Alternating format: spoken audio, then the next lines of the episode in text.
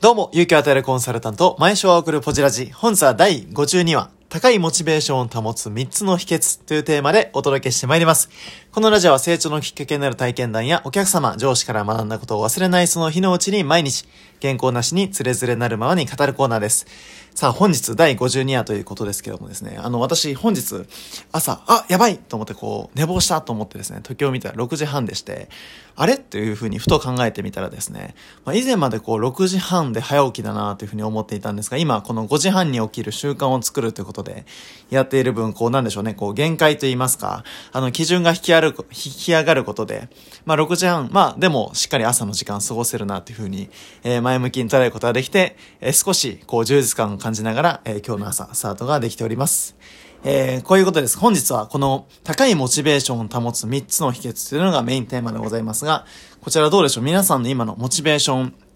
一番モチベーションが高かった時期って、どうですか？この人生で言うとどんな時でしょうか？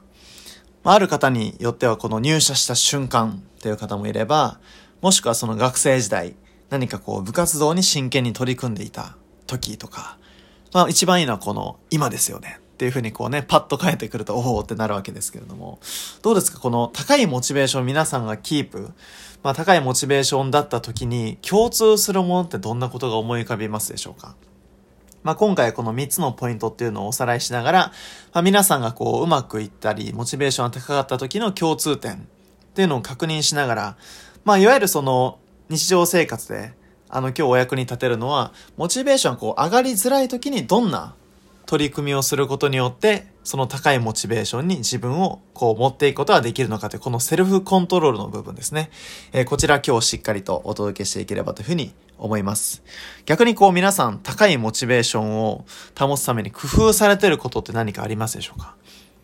まあ、おそらくこう、ご自身のね、ルーティンを持ってる方っていうのは、このモチベーションを高めるために毎日実践していることがあったりする方もいらっしゃるんじゃないかなというふうに思います。どうでしょうか？まあ、今回私はこの3つというところに絞りますけれども、他の、こう、良いアイデアなどあれば、どしどし。あの、私、あの、ラジオトークのところにツイッターのリンクも載せてますので、ラジオトークから来ましたと一言、えー、リプライいただければ、えー、フォローの方もさせていただければと思いますし、そちらでご質問などもどしどしいただければというふうに思ってます。はい。じゃあ、早速、この3つのポイントということで、やっていきたいと思いますが、このメンタルの部分ですね、特に。やっていきます。で、まず1つ目、これ何かと言いますと、自己承認できる状態を作る。ということですね。これ非常に重要なテーマです。自己承認できる状態を作る。すなわちこう自分で自分に OK を出せてるかっていうことがポイントになってくるわけですね。例えばですけれども、あのー、いろんな人にですね、いやー、〇〇くんすごいね、みたいな。いや、前田くんすごいね、これ、とか、いや、前田くんこれできないよ、こんなの。どうやってやってるのっていう風に、例えばそう、すっごいこう、称賛されたこれって、あのー、一般的に見るとすごくこう、モチベーション上がりそうじゃないですか。ただこれ、この一つ目のポイントにある通り、自己承認ですから、これ、周りが何と言おうと、結局自分が自分のことをどう見てるかっていうのが一番重要になってくるわけですよね。これ逆もしかりなわけです。つまり、周りがどんだけ、いやお前そんなことやっても無理だよとか、何やってんだっさみたいなこうね、誹謗中傷を受けることってもしかしたらあるかもしれませんが、そこに対して自分で自分に OK 出せてる。あ、でも着実にこれは自分の核となる仕事に向かってるなと。だからこれ OK だなっていうふうにこれ自分で自分に OK 出せてる状態だとしたらこれモチベーションでキープできますね。すなわちこれ自分の、なんでしょう、こう外側に自分のモチベーションっていうのはこれ左右されないっていうこととも言えます。ですから今こういうね、社会の状況で GDP ももう本当にこう、まあ、増税後、あの直角に落ちるぐらいからまたコロナ以降で1月から3月これどういう結果になってるんだって話も出てますが、こういう問題というか社会の流れがあったとしても、これ、だから自分のモチベーションが下がるってこれ、ぶっちゃけ関係ないわけですね。なぜかというとこのモチベーションっていうのは自分で選んでるわけですから。ですから一番のポイントは自分で自分に OK が出せるような、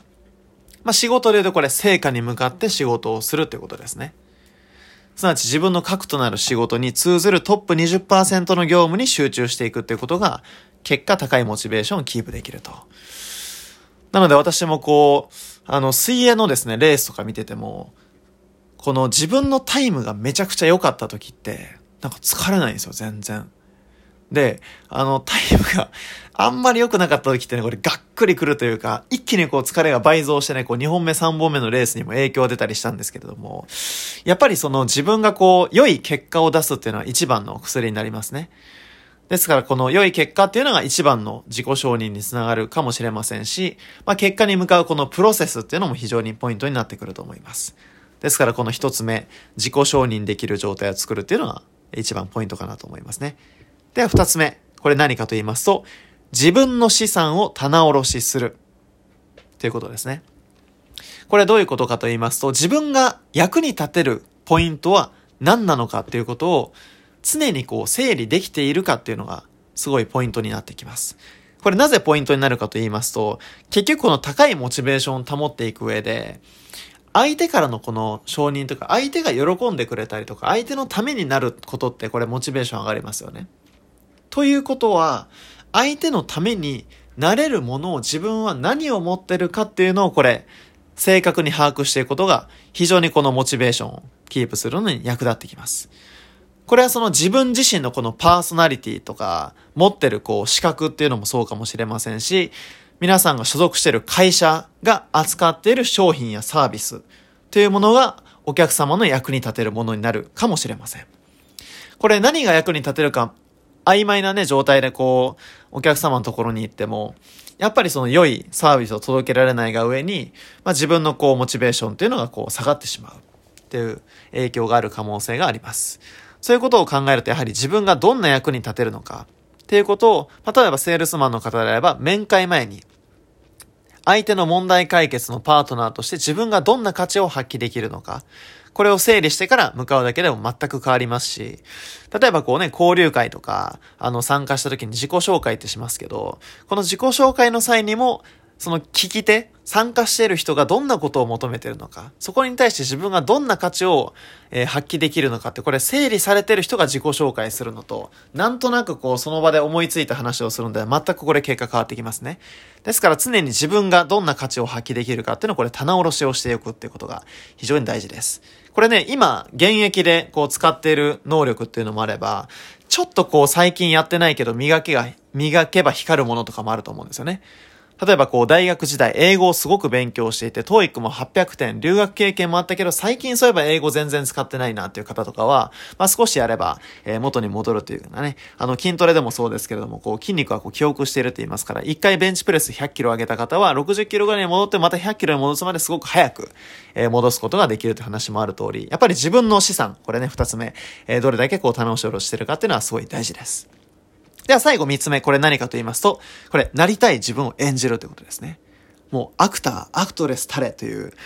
つまりこう、まあ、一般的にはですね、こう、例えば役職で言うとリーダーとかマネージャーとかあるかもしれませんが、このリーダーになってからリーダーのことをしようとか、マネージャーになってからマネージャーのことをしようというのは普通ですけれども、あの、このなりたい自分を演じる、これどういうことかっていうと、もう先取りですね。つまりリーダーになる前からリーダーだとしたら自分どう行動するかと。